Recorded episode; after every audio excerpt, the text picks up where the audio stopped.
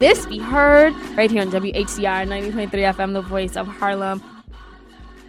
Welcome everyone to the newest episode of Be Heard Talk. This is where we have conversations about everything going on in race, politics, and culture. Of course, we are still locked down, self well, sheltering in place. Uh, we actually live in New York City, so we have the state um the statewide stay at home orders. Um, I've been in quarantine for weeks on end. I've lost count of the dates. I know we're in a new month, but um, this is life in 2020, uh, post COVID 19, and there's a lot to talk about. If you guys don't already know me, my name is Selena Hill. Please follow me on Instagram and Twitter at Miss Selena Hill. And uh, again, shout out to everyone who is watching us via Zoom live. We appreciate all of you guys. Um, leave questions and comments as we talk, and we'll talk about that as we record the show. And shout out to everyone who is listening via podcast on SoundCloud Spreaker or wherever it is that you get your podcast. How's it going, Stanley? I mean, it's going okay so far. Just trying to make sure we got the interwebs working. For those of you who don't know me, which I think are like one and a half people in this chat, this is Stanley Fritz. You can find me on Twitter at Stan Fritz. You can find me on IG at Stan Fritz. You can find me on Snapchat, but I'm not usually using it. So you'll find my name, but you won't find anything new on there. Um, I miss my barber. I haven't had a haircut in like two months now, so there's that. You're not trimming your hair yourself or like no, doing it yourself, Stanley? No, because I know I'm not good at those things, and it'll be really, really bad if I do that. And I love myself, so I won't Aww. myself. So yeah, okay. this is the world I'm living in right now. But you know, um, I'm healthy. My fam- friends and family have their health, so I'm feeling pretty good. At least as good as you can in, in, in these moments. That's good. How do you feel, Tammy? Hello, viewers. Um, I'm feeling okay. Y'all don't know this, but I got on with Stanley and Selena and like fully intending to just get ready for the broadcast and I started crying like a weirdo. So I guess today is really not my day, but no. I don't know. I'm here to talk crap and I'm here to, you know, try to figure out what we can do moving forward because the state of the city is an emergency right now. I'm tired of being in my house. I'm tired of seeing people congregate outside. And most importantly, I'm tired of seeing Cuomo's um, name on my feed. I am over it. So. Yes. Yeah. Well, thank you so much for that, Tammy, and glad you're pulling through. You look great. Um. Thank you. So yeah. I'm excited I'm excited to talk about a bunch of stuff today, but before we get into the main topic that I'm sure most people tuned in for to trash talk Cuomo, can we talk about some news roundup stories, y'all? Yes, I feel like this was crazy. Crazy. Okay, first things first. Since we're living on the internet, have y'all seen any cool Instagram lives? I'm live now, so mine's the coolest for me, but what about y'all? So one of the best things I've seen on Instagram Live in the last 24 hours was Lil Jon versus T. Yes, it was so good. That was really, really good, man. That was prime time TV. If you missed that, you definitely missed a moment in hip hop and music. And we've been getting these beat battles since the, the Rona started. So Scott Storch versus Mannie Fresh. I think Swizz Beatz and Timbaland had one. Mm-hmm. So we've been getting pretty lucky. I think today is Tevin, um, Teddy Riley versus Babyface, which mm-hmm. is different. I can't wait for that one. But that's been one of the high points of um, the, Ronies because everyone's in the house, so we get to share that. Um, and for those of you who are new to the show, the news roundup is a section where we talk about the news stories that happened through the week, things that made you laugh, cry, curse, or flip a table. So like that's the thing that made me laugh this week. Yes, Ditto. So I tuned in at like exact at the exact start time between the Lil Jon and T Pain battle, mm-hmm. and I couldn't stay for the whole thing. But like Lil Jon bodied it. Like he just. Where were you going? That you couldn't stay I, I, I, had some. I had some other plans. I oh. had some other stuff to do while I'm quarantining in the house. But no, I, I stayed for like the first three battles, and I was just like, okay, Lil Jon is winning this because I mean he's so epic and such a strong part of our history. Not this that doesn't take away from T Pain, but like Lil Jon has been around for so much longer. Um, but yeah, it was really good. But that actually was just one of the coolest Instagram lives that I seen this week. I would say one of the coolest was an Instagram live that I did with Nurse Alice. Nurse now Nurse Alice Benjamin, she is a healthcare worker based in California. She is a black woman And her and I, we had a long, hour long conversation about what all of y'all are doing wrong, about um, the Rona and how you guys are spreading it. And also, she asked, them, she answered a lot of my questions about what should you do if you feel like you have symptoms but you don't have health insurance or you don't have a personal doctor. Mm. like she answered so many questions. We talked about how this is uh, particularly affecting african americans in our community and you know what needs to be done. So shout out to nurse alice. If you guys follow me on instagram you know that she also sent me a demo about the correct way to take off your gloves so that you don't spread corona um, unknowingly. Uh, but yeah and i'm going to continue to have those conversations um, as well. So I'm looking forward to that. I also spoke to Slim Thug on Zoom. He tested positive for coronavirus, but he thankfully is recovering. He talked to me about all of the natural remedies that he's been taking, as well as um, the prescribed medicine that he's been taking. So there is hope. There is hope out there. Okay, guys. Um, he took the zinc pack, and his doctor gave him the medicine that starts with an H hydro something. Um, and but the natural remedies includes uh, turmeric tea, uh, black seed oil. Uh, he did an orange peel steam. Mm. Um, yeah, he did. He did a spirilla um, oil. He did like everything you find at the health food store that the Jamaicans sell. He took it. I love that energy. I love those like holistic bays who come around with their hair wrapped, you know, and they got a remedy for everything. That's the best. My goodness. I mean, whatever works. Oh yeah, I, can't, I can't really complain about it. Whatever works. What is something that you learned from doing that interview, Selena? Well, um, I learned a lot. I learned that. Oh, you know one thing? He said he really credits the active lifestyle that he had beforehand to how he was able to recover so quickly and why the coronavirus didn't really impact him or affect him that well. He was, I mean, that much. He said he's been running three miles a day for a while. He also boxes every single day and he works out every single day. So he was very active. And him and I, we spoke about Scarface, who was another historic rapper who literally said, I almost died from the coronavirus. And like, there's a huge, like, the, the contrast is stark between, you know, between, I don't want to just compare them, but again, if we're not on top of our health, this is you can really like put yourself in jeopardy if you did come down with corona god forbid yeah this makes me this makes me so sad to hear because I definitely spent like a solid 13 hours straight on the couch last weekend watching Tiger King. and like, I fancy myself active or whatever, but like this quarantine got me straight chilling on Netflix. Um, wait, can we talk about Tiger King? Because that was a crazy show. Stanley, I know you. Selena, did you watch it finally? Today, okay, it was on my to do list. I didn't get to it, but I know everyone in the world is watching it. I know the Kardashians are even watching it, celebrities are watching it, and I think he's in jail. But Stanley, like, fill us in. What am I missing? Tiger King is about white people who love animals, hate black people, and also make music videos. And it's the most amazing thing I've ever watched in my entire life. And that guy deserves. Oh it's about so much like it's about polyamory and gay love and fluid genders and sexualities and it's about tigers and big cats but also about like narcissism and greed and rivalry. Um what I really is it not about? Honestly what is black people. Black people are not included. There is not a single black person in the show. Um, Wait, there was that one black dude that was shirtless saying he liked the Tigers. Who? I don't remember that. He was like, "Oh, I was the Tigers," but he didn't stay long because you know black people are smart. But yeah, and then there's a woman who may or may not have killed her husband by feeding him to tigers. That was an interesting story as well. She did kill him. It was not may or may not. She definitely did, and she gave us a demo on how she killed him as well. yeah, so. she gave us a demo on how she may or may not have killed her husband she didn't at one point she talked about like how tigers no that's silly. Tigers wouldn't just eat somebody. You have to like cut them up first and you have to cover them in sardine oil. And i was like oh. how do you know this?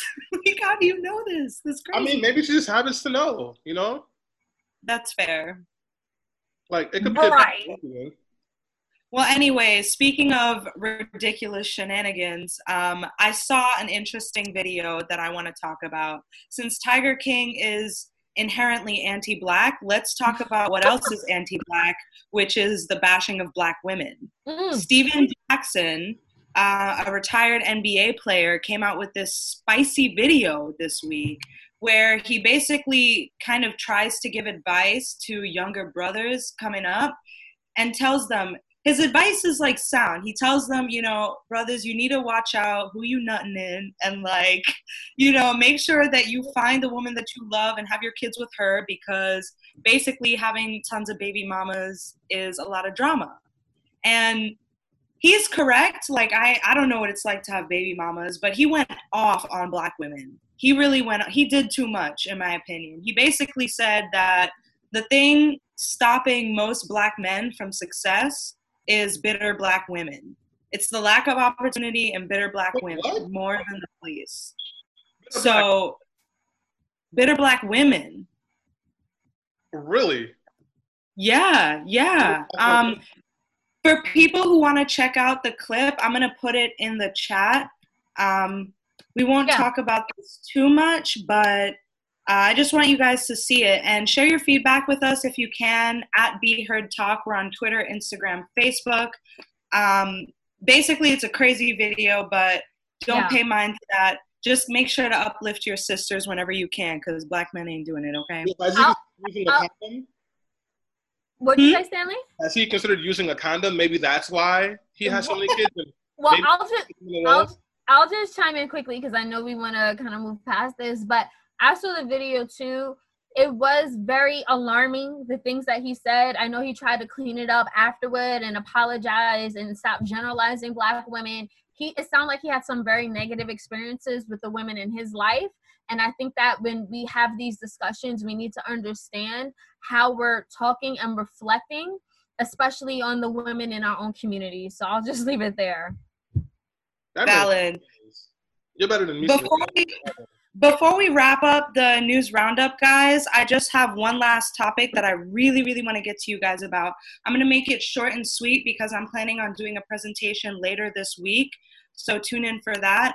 I want to talk to you guys a little bit about mutual aid, and I want to talk about the difference between mutual aid as we see it in academic context versus in the hood. So, first, I want to say I'm not an expert on mutual aid. I'm just getting into this now, but I'm someone that screamed into the void because I've been really anxious and worried about my neighbors. And I feel like the most important thing we can do right now in terms of being positive is not just taking care of ourselves, but others. So basically, mutual aid is just the idea that you give help and you get help, period. Like you have resources. That better not be an ambulance. you have resources to give, or you have a special skill or a talent you give it to others um, and you get what you need from the group. It's very community based it's been around as long as we know. People people do this all the time. Like in communities we see it all the time how neighbors rely on each other for food. They share meals favors like yo you look after my kid. I'm gonna take care of you this weekend whatever the Black Panther Party, Young Lords, activists in New York, especially activists of color, have been doing this for as long as we know. But right now, it's important to look at this kind of in a structured sense and see how we can pull into our communities. So, what I've been doing for the last week is compiling resources for different demographics of people in the city who need help. And then I've also been joining a number of mutual aid groups all around the city just to kind of keep tabs on what they're doing and what systems are working for them. Um, I'm looking to plug more people in if they're they have time or energy to do stuff in their community. This Thursday at seven, I will be hosting. I, I don't want to call it a teach-in because I don't really feel like I'm a teacher, but basically a teach-in. I'm going to show you guys the resources I have, and we're going to talk about, you know, how groups form to be a source of resource and labor for other people. So if you're interested in getting involved in any capacity, whether that's donating, running errands for those who can't, organizing, flyering your building, providing emotional support, please tune in this Thursday at 7. I'm going to be putting out stuff on the Be Heard Talk as well as my own pages, um, especially on Instagram, at Miss David if you nasty. But definitely follow our pages to get update on that. Um, and lastly, I just want to leave you with this, right? We have no one but ourselves. This main segment is going to be all about how the New York State government is failing us in a pandemic. We're talking about how the, the federal government is failing us in a pandemic. And what do we do as people of color when the government fails us? We band together for ourselves. So please reach out to me if you're looking for a way to get plugged because I am more than happy to share resources and connect you guys to groups. All right? One love. Amazing. Thank you so much for that. That was amazing. And I appreciate the segue as well, Tammy, because you are absolutely right. We need to talk about what is going on in New York State. In fact, uh, you know, when in a crisis, it's natural for many of us to turn to our faith, our loved ones, and our leaders. However, as the coronavirus pandemic continues to implode, President Donald Trump has demonstrated just how incompetent and ignorant he is by repeating false statements about COVID 19 and making decisions that will ultimately lead to unnecessary deaths in this country. On the contrary, New York State Governor Andrew Cuomo is receiving national praise, as Tammy just mentioned, for demonstrating um, empathy, competence, and leadership in a way that Trump can't in wake of a global pandemic.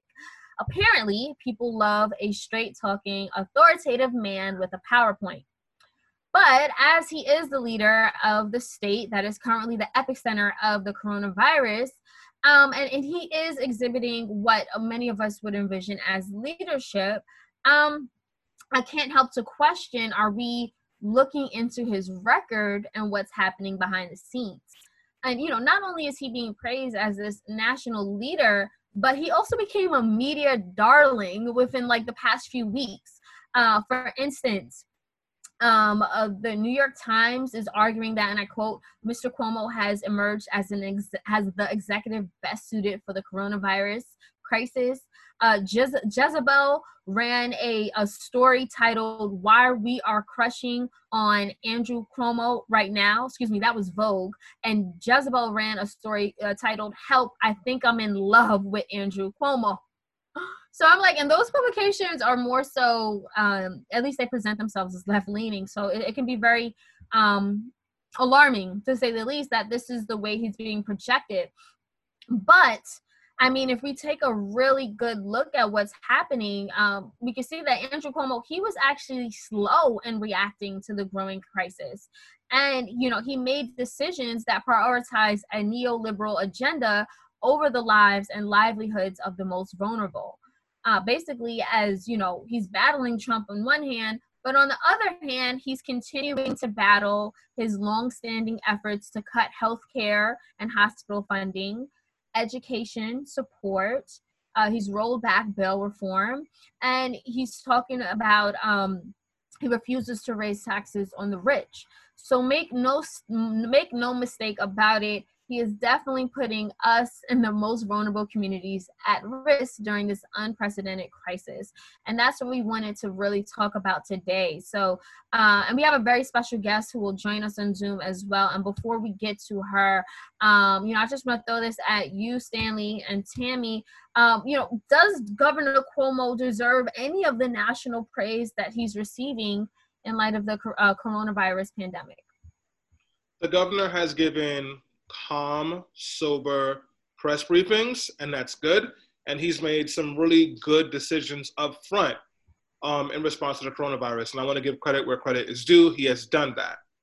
Uh, he is also he, he was also late to a, a shelter in, um, mm-hmm. and the only reason he was late to it was because Mayor New York City Mayor Bill de Blasio suggested it first, and the governor doesn't like him. So he just kept saying that that wasn't going to happen, and then did it anyway, but just changed the name and said it was different and said that words mattered. The governor has an outbreak happening in jails all across the state right now, including Rikers Island, where the corona outbreak is happening faster in Rikers than anywhere else in the world. That includes incarcerated people and correction officers who don't have the resources they need to stay safe. And incarcerated people are staying in rooms with 60 person people to a room, sleeping head to toe with folks in there with very obvious um, corona symptoms the governor hasn't done anything for the New Yorkers who had to pay rent this week. He said that there's um, a freeze on evictions, But all that means is landlords are running the paperwork and once that 90 day freeze is over, a lot of people might be getting evicted because of the governor, because the governor mm. refused to do something more on rent. So the governor has made a lot of good moves, but he hasn't been the best. Not at all.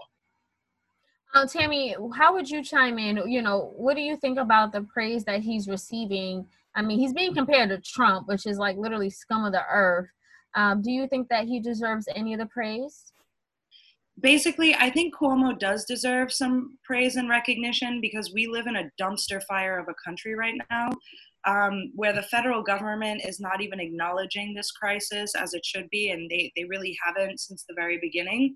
So someone had to step up, and I'm grateful to live in the state where that governor was the one to step up. However, like Stanley said, I really want to use the word relative here. I feel like he's doing well but it's relative, right? Like he's not South Carolina that's like this isn't a big deal. Let's close shoe stores, you know? Like he's not he's not other mayors and governors who aren't taking this serious. But when you look at these conservative responses, they're all following Trump's wave. So do I think Andrew is doing a good job? Maybe. Like maybe he is. He's doing more than our country is doing. But I also agree with Stanley that he's not doing enough. And honestly, mm. I'm kind of embarrassed at our response because as the epicenter, we really should have been taking more of an aggressive lead to show states what we need to do to quell the outbreak. Now we look goofy because all of us are quarantined, kind of, not really though, um, with tons, tens of thousands of cases, more growing by the day. And so has he been doing a good job? I mean, I guess, like in comparison in the States, but not mm. really. No, well, that's a really fair assessment. Um, you know, thank you for that. But without any further ado, we have a very special guest who is joining us. We have Jasmine Gripper, who is the executive director of the Alliance for Quality Education. She has been working hand in hand um, with a lot of state elected officials and doing a lot of work on the ground uh, when it comes to lobbying and advocating for you know working class communities.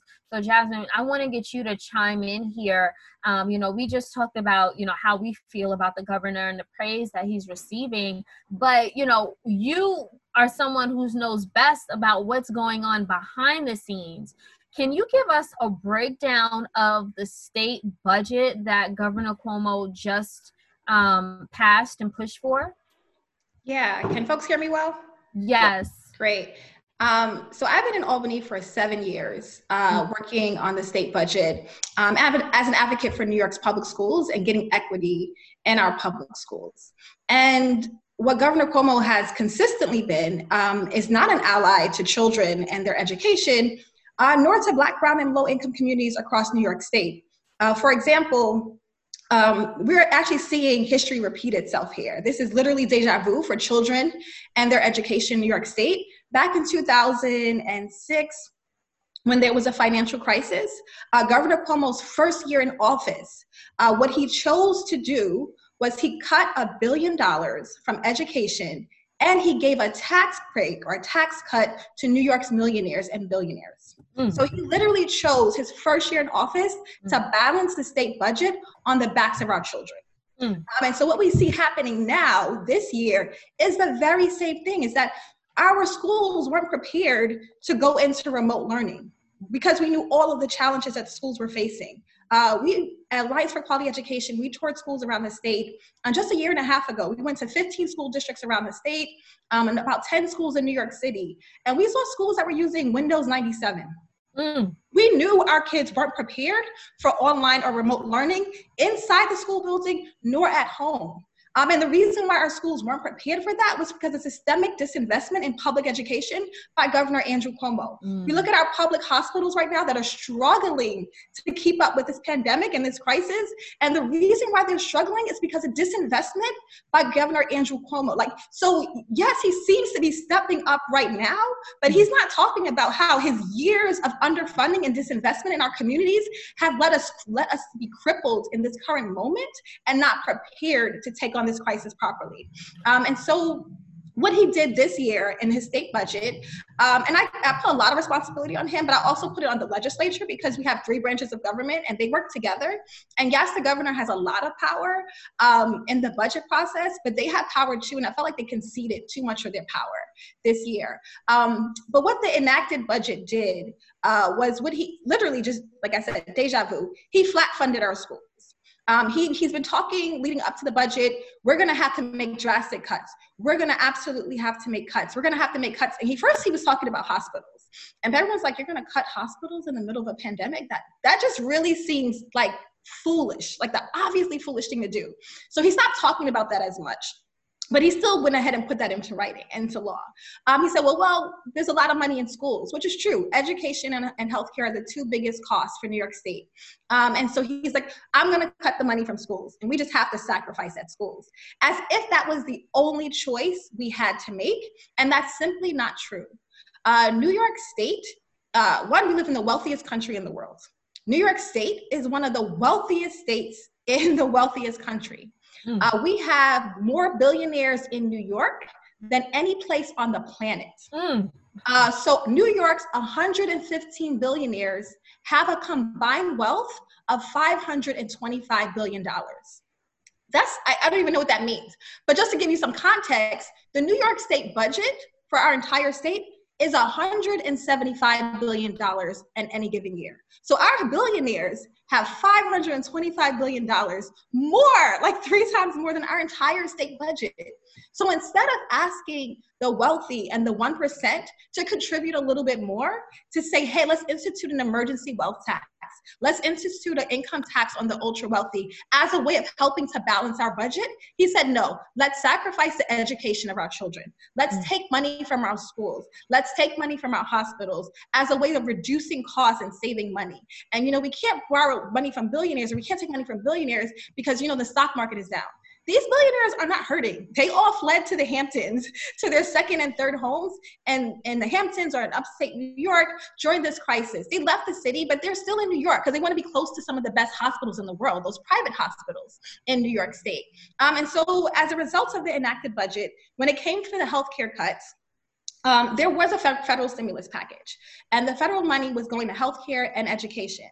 And the federal money said you can't cut healthcare if you take the federal money.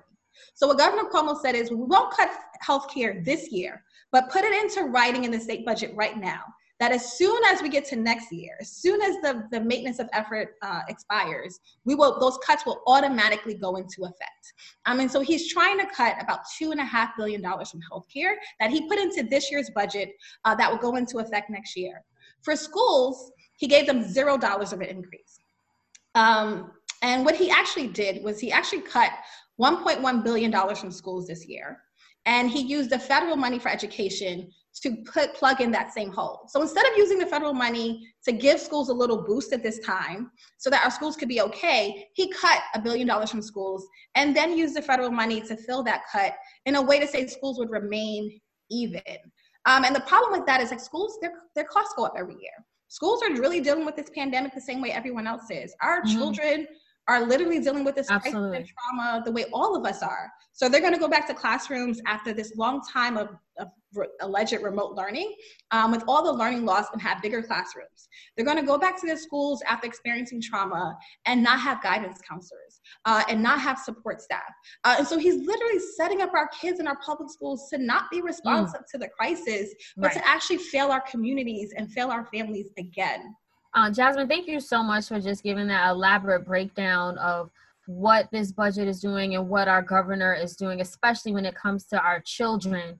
Uh, the, you know, we need to be protecting our children, but you know, not only that, but the governor has also uh, been rolling back a lot of progressive reforms. Um, I want to throw this one at Stanley because Stanley, you have been working for four years to pass uh, the bail reform laws, and it finally was enacted at the top of this year, and he's he's he's rolling it back. Talk about the work you've done, Stanley, what this law was doing, and how it was trying to help criminal justice reform. But now it looks like that just you know is by the wayside. So can you break that down for us, Stanley? Yeah. So um, last last legislative session in 2019, we were able to pass a bail law that um, got rid of bail for um, almost all nonviolent misdemeanors and some Class E nonviolent felonies. And it was pretty big. The jails in New York State had reduced their populations by 20% in the first two months of this year. And we were looking, really looking at a trajectory where, where we'd be able to close places like Rikers Island and some of these other jails that hold people who have not been found guilty of any charge just yet, but can't afford to get out because they can't afford to pay an arbitrary bail. And the first two months of this year, we saw an uptick in fear mongering from um, the police, the NYPD, Mayor Bill de Blasio, the Republican Party. And because of that, because of that fear mongering, the Senate Democrats um, and their leadership and the governor decided that they wanted to roll back the bail law. And it wasn't because the bail law wasn't working. The bail law has actually been working. And for those of you who don't understand the purpose of bail, it's just to make sure you return back to court.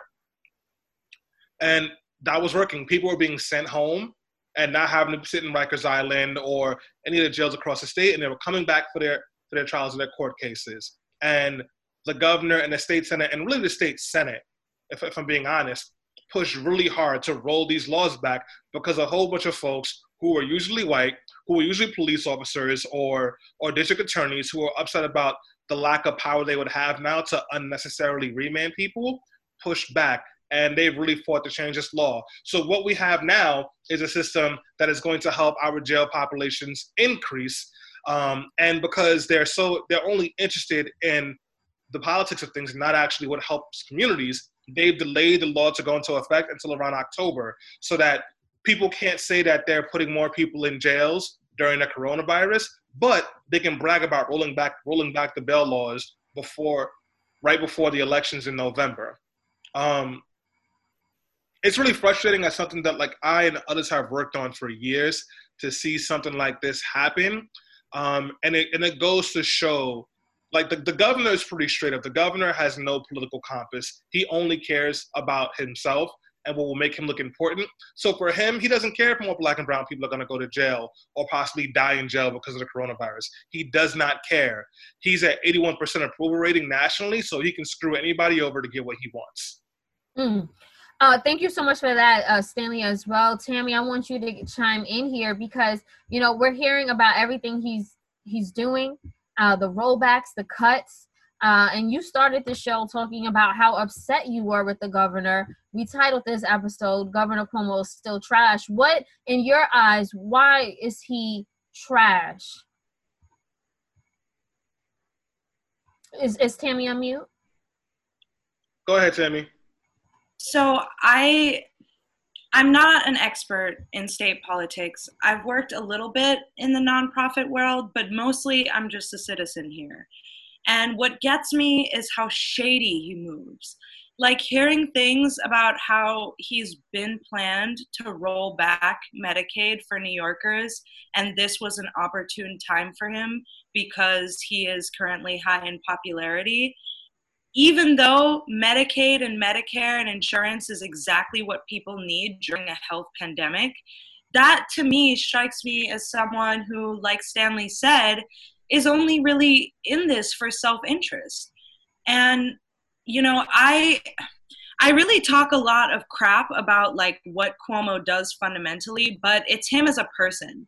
Mm. He is the exact kind of politician that I can't stand, and I think that turns people off of politics in general because it becomes it becomes so much less about serving the population. And don't get me wrong i do understand that you know there are jokes in the organizer world that new york is a purple state. Like there are these pockets of deep red upstate that he does have to cater to. And like i do understand that. But ultimately you're supposed to represent the people. And waiting years to make shady moves and like pre-planning what will get you support on a national level for your future endeavors is just unacceptable to me.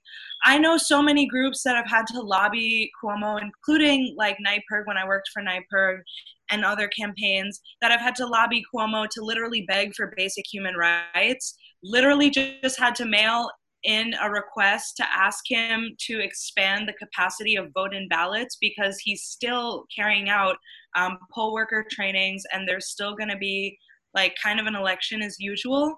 Um, the Board of Elections isn't closed at the moment. But all of this to say, he's just fundamentally not for the people of New York. Cuomo is for Cuomo, period. And we see it all the time in the way that he plans his moves. But it's also kind of scary to see how far back he's been planning his moves. And it's also scary to see that he controls each branch of the legislature because ultimately, none of them are stepping up. Like Jasmine said, the accountability is on them too. They should be checking him, but you know, they get protection from the governor and it pays to make moves with the power people in New York. So I'm just kind of sick of seeing him and I want him I want him out. Like I don't even want to see him on the national spotlight. He's a snake. Mm. Uh, thank you for that, Tammie. You know, Jasmine, I want to get you back in here as well. Um, how will you know? We, we see the the state budget that just passed. We see the praise that he's getting. Uh, you talked about how this is going to affect our, our students when they come back to school, probably in September. Are there any other things that we should be looking out for? Like, will these state? How will these state? How will the state budget play out in the next couple months to a year? Especially when it comes to working class communities in New York? Yep. So what happens is the state starts with its budget process and in that, it decides how much money it's giving to schools, how much money it's giving to aid, uh, aid into local communities and local governments. Um, and so a portion of that is like what's going to the MTA, what's going to New York City. Um, and that happens all across the state. Um, and so now city, local governments, and school districts will have to make their budgets based on what the state is allocating or not allocating to them. Uh, what Governor Cuomo tried to do, even before this pandemic started, was to shift costs from the state to local governments. And we've seen him do it with the MTA constantly, right? That the MTA is a state responsibility. And what he says is like, I'm going to shift the cost from the state and say New York City should pick up the burden.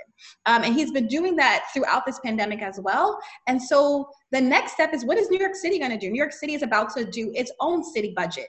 Um, and from my understanding, New York City's mayor and uh, the city council is looking to make 4% cuts across every agency. Um, so that means New York City's healthcare. So it's like a double impact. It's like the state won't do it, and then the city can't now now can't do it. Um, and so there's going to be another cut to education. There's going to be another cut to healthcare. There's going to be another cut to housing.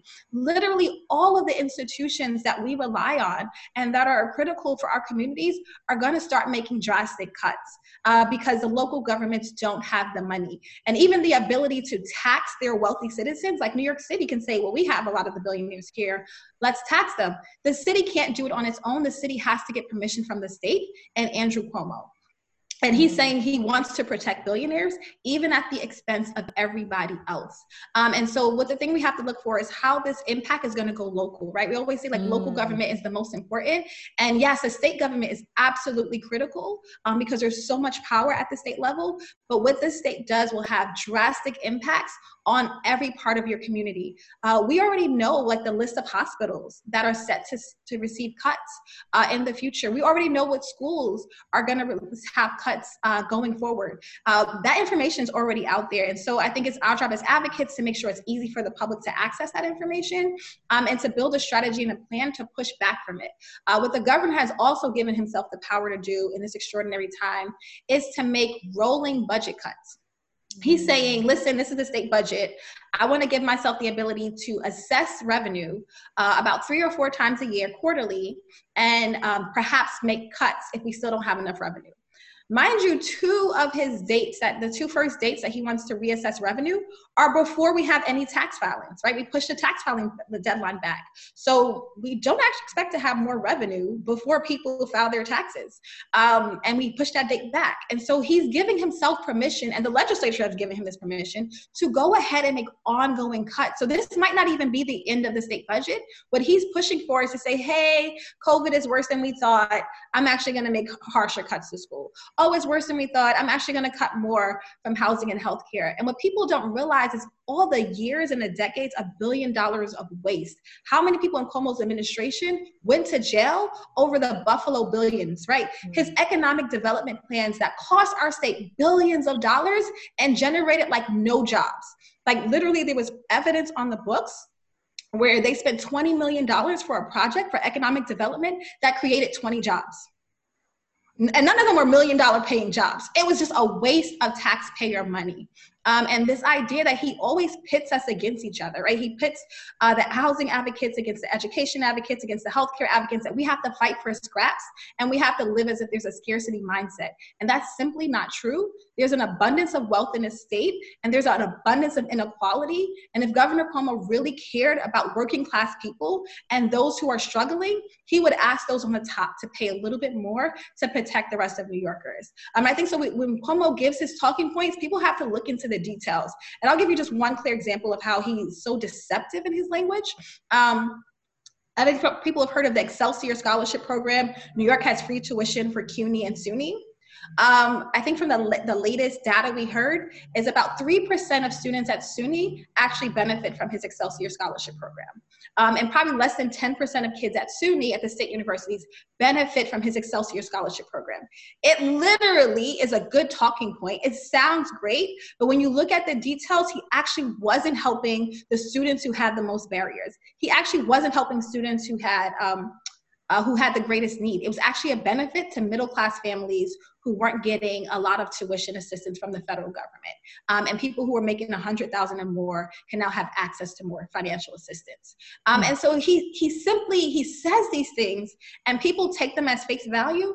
Um, and he's simply just, I wouldn't say he, he's simply lying t- at times, right? Like, mm. and I think it's, it's a harsh word to use, but politicians lie and Governor Cuomo has been lying to the public. So when he says, oh, there's no money in the state and I have to cut, that is a lie. Uh, when he says we have free college tuition for anyone going to CUNY and SUNY, that is a lie. Um, and so when he says that he rolled back bail reform for protections, it's like that is a lie. He did all these political calculated things because that's what he wanted to do. Um, and he doesn't care that if the people who get hurt in the process are the people who look like us. Mm. And I think that's really real, that his policies have had a systemic racial impact on our communities for years. Thank you so much, Jasmine. We really appreciate that breakdown and for you joining us today and giving us, you know, the insight. I appreciate you, sis, and the work that you're doing. So I just wanted to thank you for that.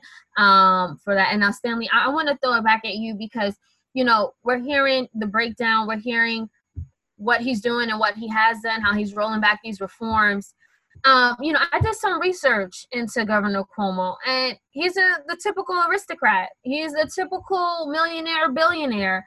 Um, do you do you think that you know because is it is it is it because he lives in such like an elite society, elite world? You know, he married a Kennedy. His his whole family is from like this elitism is that the reason why he doesn't care? Like that's just me looking at it from like an outside perspective because it, it, it really troubles and bothers me when we have these elected officials who act like they care about their constituents the working class. They say the right things but behind the scenes they're cutting us off. And i'm like how do you show so much empathy in front of the camera but behind the cameras it's like he doesn't even care about us?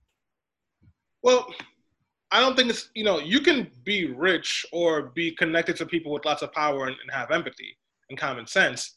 I think it's less about that and more about him. The governor is an egomaniac, for lack, for lack of better words, and his interest is himself. He's very interested in his legacy, and he's very interested in being seen as a better governor than his dad was.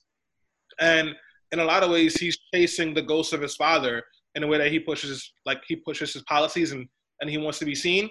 And he has aspirations for much higher office. So obviously, there's no pathway for him to win the presidency because, you know, he's a corny white man with nothing interesting about him. And without this moment right now, he would still be just be a corny white man with nothing interesting about him. But he can set himself up to get a nice cabinet position or if Joe Biden wins a nomination, he can really use that to, to extract as much power and influence as he likes. And that's what it's all about. And if anyone jumps in to try to undermine that or get rid of that, then he kind of goes after them. Because once again, it's not actually about the people are just a collateral damage. He doesn't care about that. It's always about him. It's always about him. Wow. Um, you know, Tammie, what are your thoughts and feelings on, you know, the governor reelected? Um, I don't know if you were living in New York when he first got elected, but is this something that you expected from him, or does this take you totally off guard? I mean, I wasn't here when he got elected, but I mean, I'm never surprised. Like the first I heard of Cuomo was me as like a baby organizer, um, like begging his office to ban fracking on a statewide level. Mm. So that's my introduction to Cuomo, and I feel like it's really been apt. Um, I feel like Cuomo embodies to me exactly why people hate politicians and don't trust politicians because someone can really smile in your face and then stab you in the back. And that's exactly what his MO is, but on a statewide scale. Um, I feel like we're not talking, our communities, this is difficult to say because you know I love this show and you know I love y'all, but even on a more accessible level. Like when we say cuts to the budget and rollbacks and stuff, people don't know what that means. Mm-hmm. Like people are seeing that Cuomo is doing good with coronavirus and they hear cuts and they think, oh, well, like, yeah, obviously there's going to be cuts because we have to pay for this pandemic. No, like in, in every context like we need our communities to understand that this means there will be like jasmine said less guidance counselors available in available in schools, bigger classroom sizes. It will mean that you know state services will be harder to access because the lines will be longer. There will be less employees. There will be less revenue and resources split among more people. Like I think that I don't know Cuomo personally like that, but when you see someone who, like Stanley said, is an egomaniac and kind of thinks of themselves as like you know this prodigy and that they have something to live up to that's not someone who should be serving us. If you are serving if you are doing public service work it can never be about you. Because the moment you make it about yourself and your goals you kind of you tend to not really prioritize the people who don't matter as much to your agenda which is always going to be low income working class people of color um, you know, I we agree. You know, thank you guys so much for you know breaking it down. But the question is, you know, Stanley, how and why are elected officials like this continually getting elected and then reelected? So, like Jasmine said, Cuomo is responsive to his campaign donors, and he has more. He has more money in his campaign account than any governor. So that's who he's going to respond to. And one of the things that we can do to hold folks like Andrew Cuomo and elected officials um, problematic elected officials like the few of them who are in the state senate um, is campaign finance reform. And what that means is like publicly financed elections, give regular people the opportunity to run for office without having to get money from corporations and big businesses and billionaires. Because when you're like Andrew Cuomo and all your donations, almost all your donations are coming from big businesses, from lobbyists, from a billionaire who told a black woman that she's the worst thing to happen to black kids since slavery when that's who you're getting your money from, who cares what the people think? Because as long as you're pushing the agenda forward, they'll be good. And we need more people who can run for office and be in office without it hovering over their heads. Or if that billionaire gets pissed off at that elected official for doing the work of the people, that that elected official knows they can run on publicly financed dollars against whatever hack candidate the governor or his benefactors might put against them. Uh, Tammie, you know, to Stanley's point about holding the government accountable, how can we hold Governor Cuomo accountable, particularly for the policies, the practices, and the, the and his politics that are going to affect Black and Brown communities? Well, I think we have to start from the ground up. Um, I think this is why organizers talk about the importance of local politics, because ultimately, Cuomo isn't just answering to himself and his donors, he also has to work with the legislature simply because that's how our Constitution is.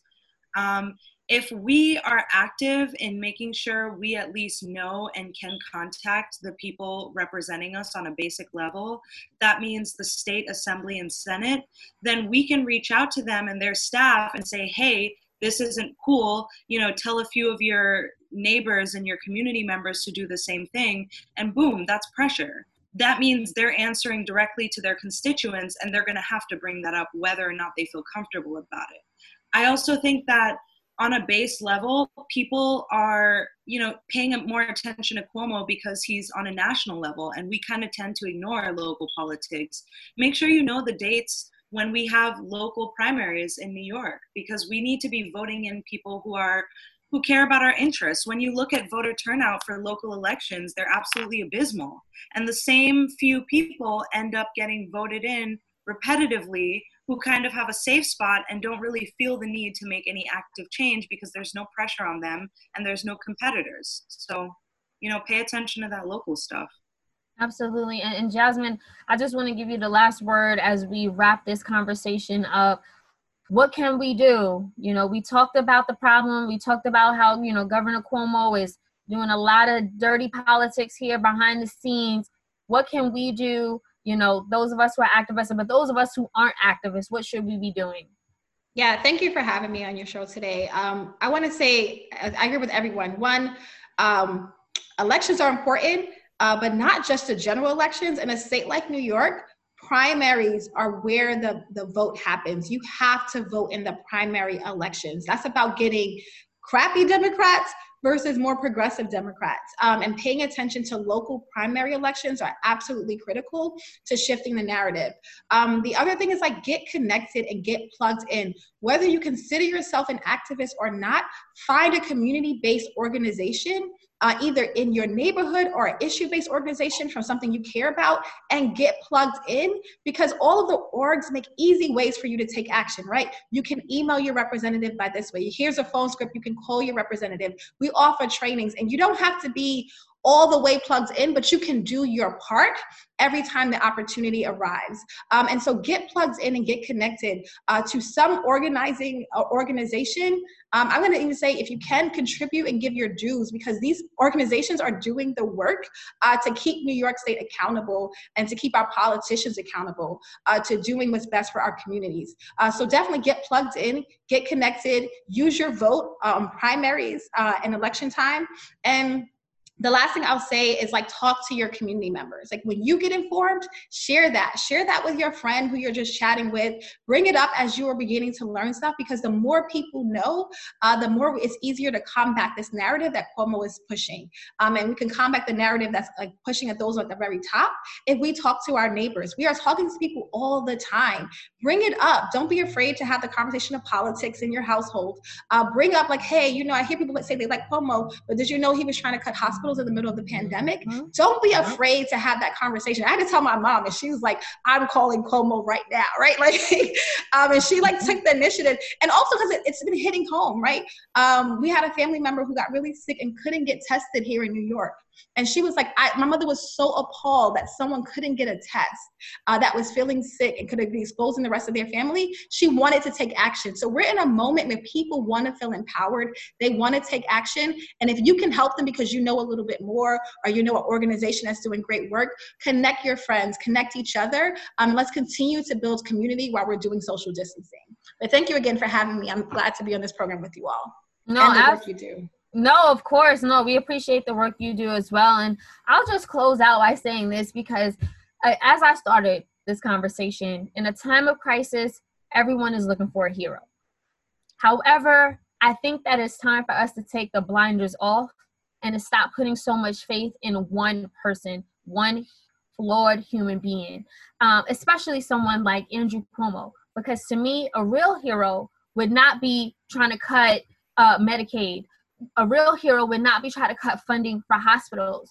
A real hero would not be trying to cut education, which is you know a, a, a lifeline for uh, many black and brown students who don't get you know nutrition at home or maybe they can't get you know they, they're not in a they come from an environment where it's not as safe and they really see these schools as a safe haven that's not what a hero would do and i think that another thing we should all walk away from this conversation with knowing is that we are our heroes. We are the people, the heroes, whatever it is that you're looking for, it's already inside of you. And I think that if we all step up and work together collectively, then we can elect people who represent our best interests.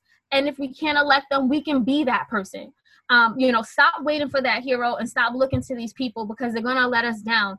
It's up to us to be the, the heroes, the you know, the community leaders, to be whatever it is we're looking for. We are that person. So I just want to end saying that again. I want to thank everyone who listened to the show today, uh, who chimed in. Thank you again to Jasmine for calling in today and chiming in. And you know, we'll see you again next week, next Sunday,